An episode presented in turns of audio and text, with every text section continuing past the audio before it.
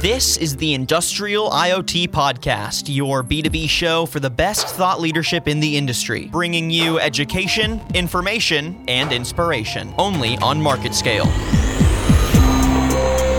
We have seen the emergence of what I call modern Internet of Things. It's really the connectivity piece and the data aggregation piece that is usually missing in the infrastructure right now in the market.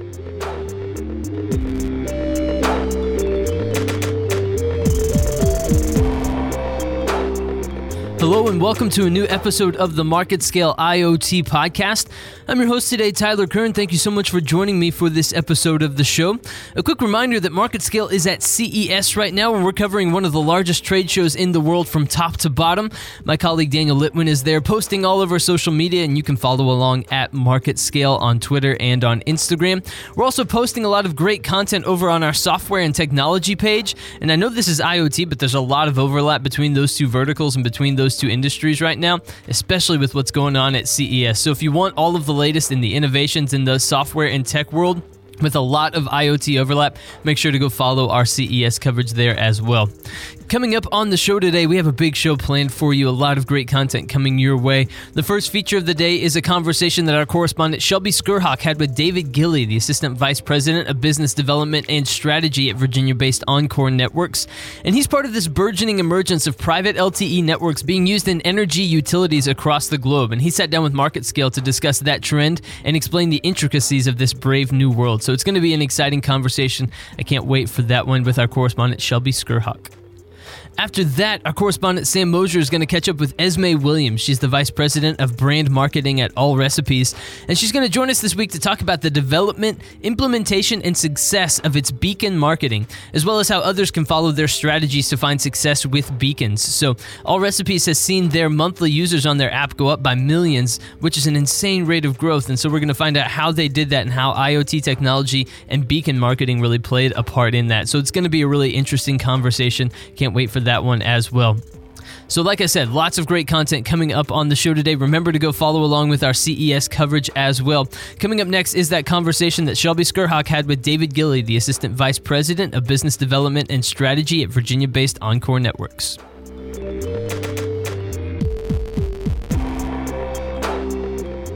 When a wireless network is responsible for controlling the complex infrastructure that'll get the power back on in a natural disaster, Performance and reliability are critical. That's why electric utilities and other infrastructures are looking to control their own environment with private LTE networks. It brings the performance and capability of LTE technology from commercial carriers like AT&T and Verizon and brings that in-house for better control and operability. David Gilley is Assistant Vice President of Business Development and Strategy at Virginia-based Encore Networks. He's part of the burgeoning emergence of private LTE networks being used in energy utilities across the globe. He sat down with MarketScale to discuss the trend and explain the intricacies of this brave new world. Dave, thank you so much for joining me. When we're talking about these private LTE networks, I mean, how specifically are you defining this kind of network? Because I understand there's a little bit of variation in that definition. Plus, will you explain what Encore Networks does? Uh, absolutely. So, Encore uh, has been in the industry for about 17 years, manufacturing wireless gateways uh, at a global level, uh, working with a variety of enterprise clients and more specifically into the utility infrastructure, which has kind of led us into the discussion around private LTE. So, specifically with regards to private LTE networks, um, that is the trend for utilities, uh, like investor owned utilities, and other entities such as railways and shipping yards and um, uh, even smart cities. Just to take a look at the trends in commercial networks, and when I say commercial network, that means Verizon and AT and T and T-Mobile and Sprint. Look at those trends, which have evolved from 2G and 3G technologies to now 4G, 4G LTE, and now, of course, everything in, in the press is around 5G LTE, which means super fast speeds, right? But these utilities specifically are taking a close look at that trend and, and saying, you know what, we want to have our own networks um, because we um, are, are public entities and, and we have to manage our assets and our infrastructure um, by uh, five, seven, 10 year, 15 year plans. And the commercial carrier technology is so rapidly changing that it's it's hard to keep on forklifting all this equipment, communication equipment, all the time to keep up with the commercial carriers. So now there is a trend to take LTE, which stands for long term evolution. Uh, LTE was really developed by Qualcomm Engineering, uh, and that's really what built the um, commercial networks, 4G technology with uh, the likes of Verizon and AT&T and et cetera. And take that technology, which is LTE, and, and deploy that into their own private networks. So, uh, just like you would for your house, you have your own private Wi Fi. Uh, but now these utilities, uh, which might have a footprint of multiple states, are, are deploying their own network to control things like their distribution grid, their smart grid, um, things that are on their transmission systems or distribution systems, so they can manage that communication aspect end to end. We first saw that trend five, seven years ago in, in, in the metering industry called AMI, or automatic metering infrastructure um, and that trend to control the metering experience. And now that has evolved into the um, critical infrastructure, into distributed automation and that environment in, into the utilities. And so they want to control that themselves. So you mentioned an example of uh, something that's possible with these private networks, and that's the automated meter infrastructure. Um, explain a little bit more about that. Yeah, so AMI probably has evolved over the last five to seven plus years, and and it's a trend to really instead of having somebody walk by your meter and and physically go and look at every meter at, at every residence and look at the analog uh, how much power you use at, at, at a residential house or a commercial enterprise to evolving into automatically that meter sending information back to that utility. Um, so that has evolved to taking, you know, replacing all those meters to uh, having that into uh, traditionally what's called a hub and spoke type of scenario, whereas the meter is going to be broadcasting on its own type of network and then collected to a hub, if you will. So the, the spoke is the meter, and then the uh, central hub kind of collecting all that information from the meters. Um, and that's on the utilities private network. That was the first trend by several companies to help utility companies get all this information from individual meters instead of having feet on the street. Now, what uh, utilities are saying is, how do I manage my critical infrastructure? Those are things like voltage regulators, cap bank controllers, um, IntelliGrid, and then as it evolves into the world of solar inverters and grid tie solutions and controlling that, all of that has to be on a network to communicate that back and forth to the utility. And they certainly don't want to do it on a, a residential Wi Fi, right? So they want to control that experience. And the real reason they want to control that experience is to make sure the network is redundant, to make sure that they manage outages and respond to outages from you know things like natural disasters and, and can make sure that you know they are leveraging technology I imagine there are a lot of both pros and cons to having that control or that responsibility that utilities are, are considering when they're determining whether to go into private LTE networks. What should they be considering? Yeah, absolutely, great question. So, you know, keep in mind the commercial networks and you know the AT and T's and Verizon's. Um, you know, they're building their networks so that they are inherently strong and, and, and very very robust, to be secure. And and uh, you know the evolution from 4G to 5G. It, you know, they want to make sure that they keep these enterprise customers on there. Um, but um, the utilities are, are are kind of rolling the dice and saying, you know what we can roll out our own networks, um, but the costs to do that uh, are pretty significant. So um, they've got to consider everything from tower build out, um, you know, which commercial carriers already have, um, to uh, the spectrum, the spectrum to do that private LTE network, to the uh, you know the base stations that are supporting that spectrum, and then of course the end gateway device, which is what Encore does. We we manufacture gateways uh, that work both on wireless uh, onto the commercial carrier network and private LTE networks. and um, and so we're kind of that uh, uh, great stepping stone to help uh, utilities make that leap into private LTE.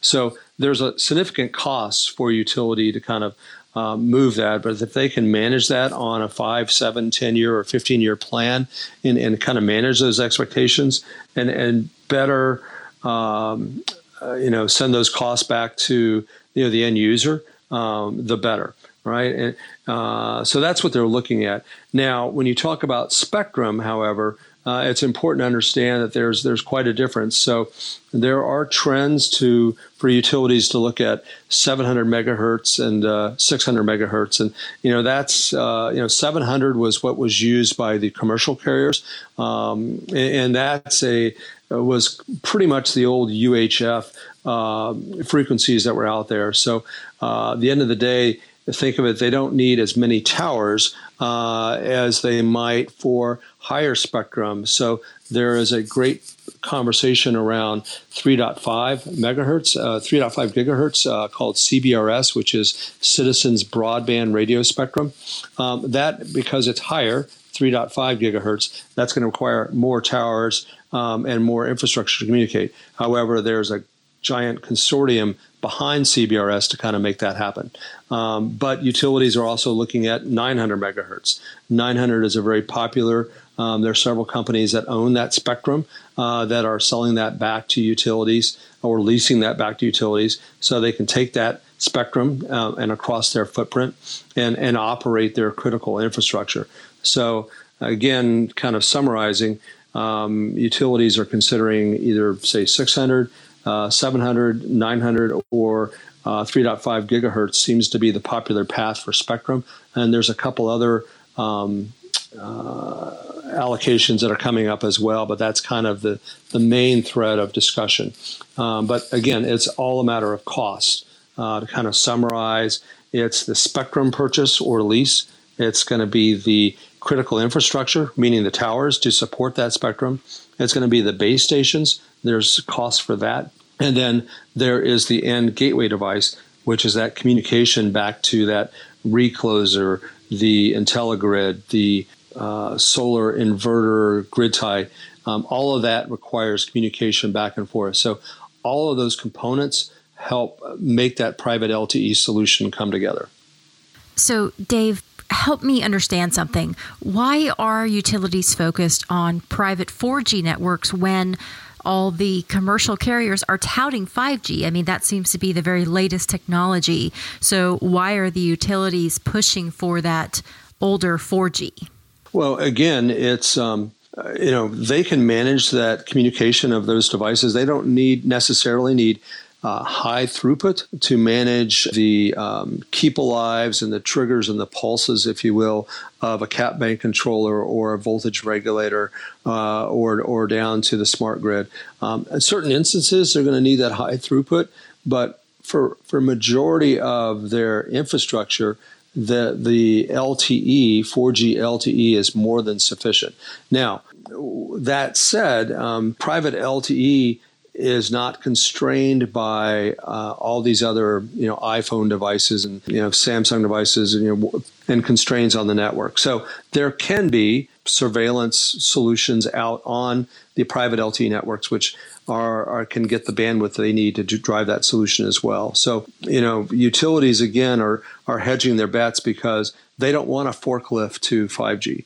Um, they want to invest in something that's going to be um, there to manage what they were responsible for, which is their uh, infrastructure. Commercial carriers are, are, touting 5G, and you certainly see those trends out there in um, you know some some of the major metropolitan markets, but those don't necessarily align to the utility strategy.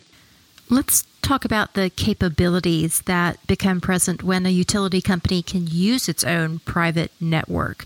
Like, does that open the door for implementing better or more IoT devices? Uh, take the hub and spoke smart grids, for example. Like, what kind of capabilities start to emerge? Again, if you kind of think of what we do as Encore Networks, we make a wireless gateway.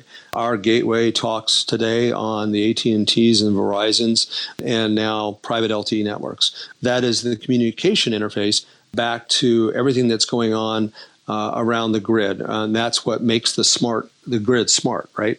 Um, is taking these types of devices and and being that communication interface to say, hey, I've, I've got a, a, down line, or I've got a down transformer, uh, or there is a surge in, in power usage coming from X. I need to manage that, and the utility needs to kind of be reactive to that. So that's where these devices come into play. And as I kind of mentioned, there's also a trend as we push towards renewable energy to look at solar solutions. Now, solar, uh, you know, solutions and solar panels have been around for 30 plus years, but with the giant push for renewable energy, that's coming more and more into play. And, and there's going to be a lot of push for um, these utilities to adopt to um, solar inverter slash grid tie solutions. So grid tie means communication back to the grid, and, and in order to do that, that's got to again be on a private network, and there's got to be a device that communicates back and forth to the utility of what type of solar energy is somebody producing, whether it's a home or whether it's a commercial enterprise, and that impacts to from the grid is very, very important.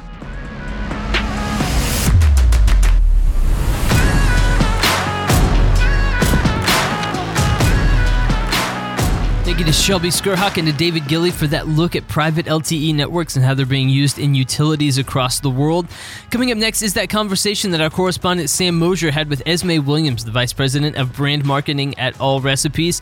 She's going to talk about how they implemented a beacon marketing strategy and how others can follow that strategy to find success of their own as well with beacons. So it's going to be a really interesting conversation. Cannot wait to learn more about this technology and how it factors into what Allrecipes is doing these days. So it's going to be a really exciting conversation coming up next here on the MarketScale IoT podcast.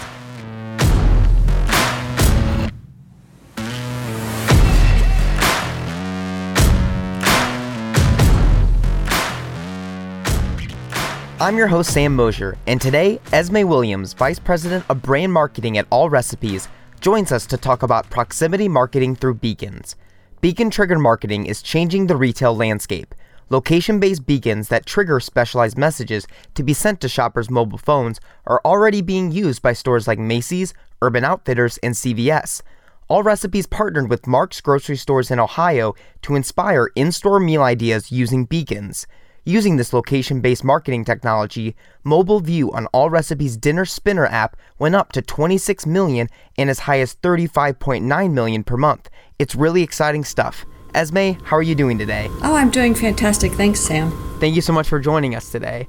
So, to get into beacon technology, it's fairly new. It was introduced this decade and didn't really start to take off until these last couple years. And beacons mean a few things. Some beacons use GPS technology, and the more specific in store beacons use Bluetooth low energy signals. So, with that being said, in your case, could you explain the beacon technology Allrecipes used in collaboration with Marc's grocery stores and how you first discovered it?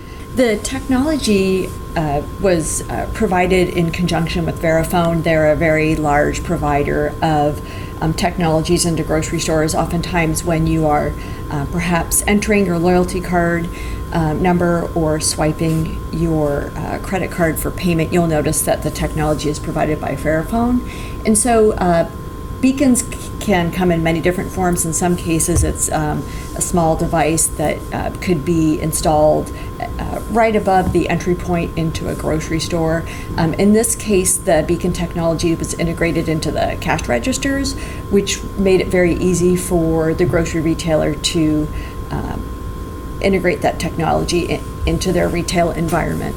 Huh, that's interesting. So hypothetically say I'm a, I'm a shopper at Marc's grocery stores, what's an example of a type of alert or message I could get through these beacons if I was shopping there? Yeah, so um, you know, a beacon is is uh, think of it as sort of like a, a, a lighthouse. It's it's a technology that is is uh, looking to see if there's anyone within its proximity that may have um, an app downloaded onto their phone. It it doesn't know necessarily who you are. So it, it's it's not capturing anything that's sort of personally identifiable.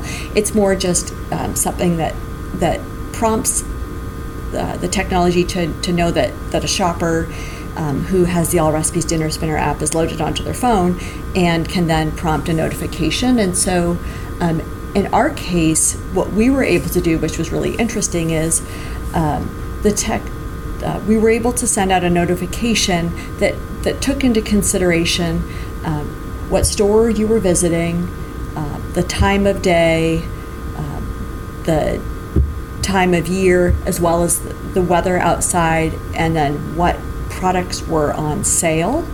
And so, what we did is for each retail location, taking all of these factors into consideration, we were able to send a notification that gave people a dinner recommendation for that night. And so, um, you know, in January, um, for instance, if it's you know five o'clock on a Thursday night, and salmon is on sale, where we will let you know that hey. Um, you know, Esmée, so glad to see you here. The weather outside is 32 degrees. That's really cold. How about baked salmon for dinner tonight? And then we would uh, provide a link to baked Dijon salmon, which was something that we knew uh, was fast, easy to make. It's prepared in the oven, and you can take advantage of the fact that salmon is on sale. Uh, but that same message on a Saturday night in July might be very different. If salmon is on sale, um, again, we can let you know, hey, Esmée, um, you know, it's a great night for barbecuing tonight. Um, how about uh, grilled, you know, king salmon?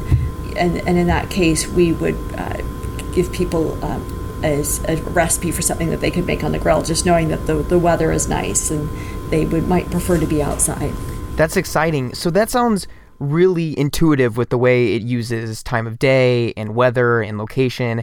What was the kind of research and development like for this technology when you had to factor all these elements into making such a personalized notification for shoppers depending on when and where and how they were shopping? Uh, we worked really closely with um, the team at Marc's. We wanted to very much understand uh, who who their shoppers were, what sort of challenges they face, and, and what sort of message could help propel them forward and you know whatever they were looking to accomplish through that grocery store store visit. Because um, whereas receiving um, notifications can be very helpful they can also be if the experience is not well thought out they can uh, be perceived as a distraction or, or something that's not helpful and so we worked uh, very closely with Marc's. We did uh, consumer research to best understand um,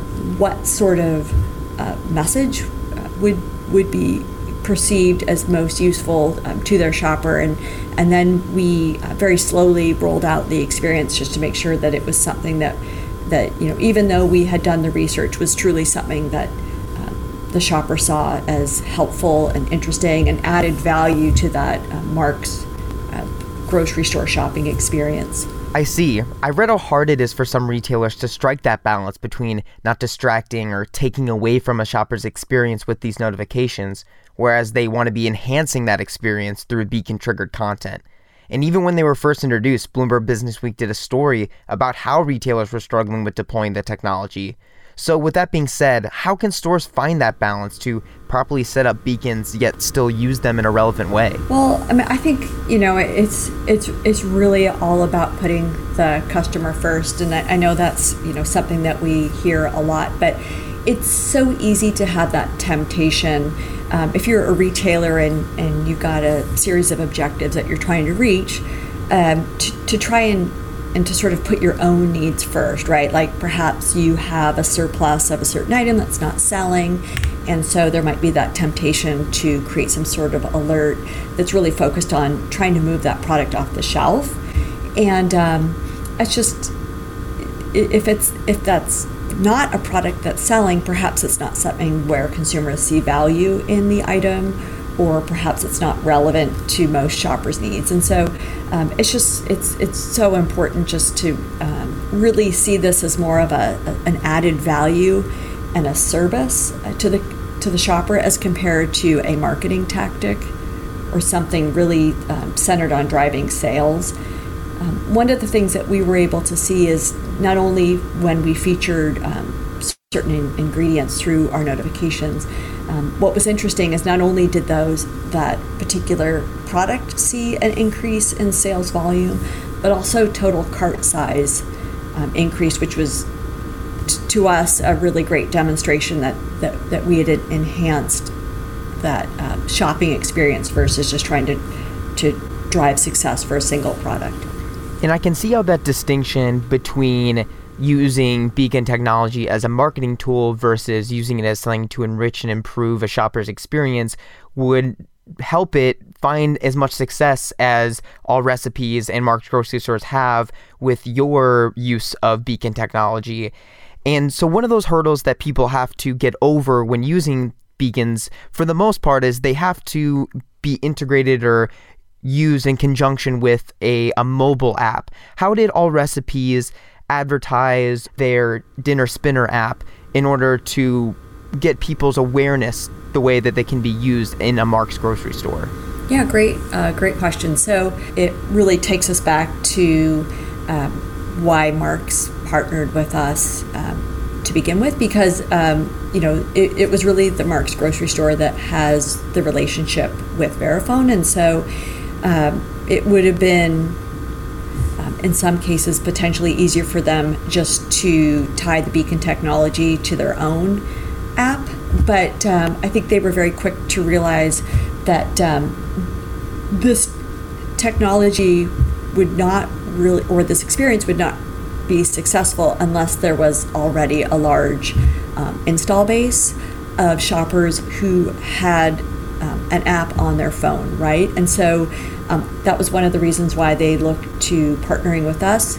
But to sort of build on your point, answer your question, you know, okay, great. Now we've got this technology and this experience, but we don't want to really capture um, the shopper off guard when all of a sudden they're um, seeing these notifications appear on, on their phone. And so um, Marc's did a phenomenal job um, integrating uh, communication about this new experience, what it was, and how consumers could benefit from it.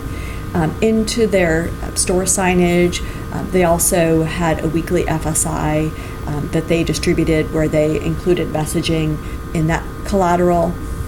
They also have some really great in store uh, radio experiences, and so they were able to um, integrate messaging into that as well.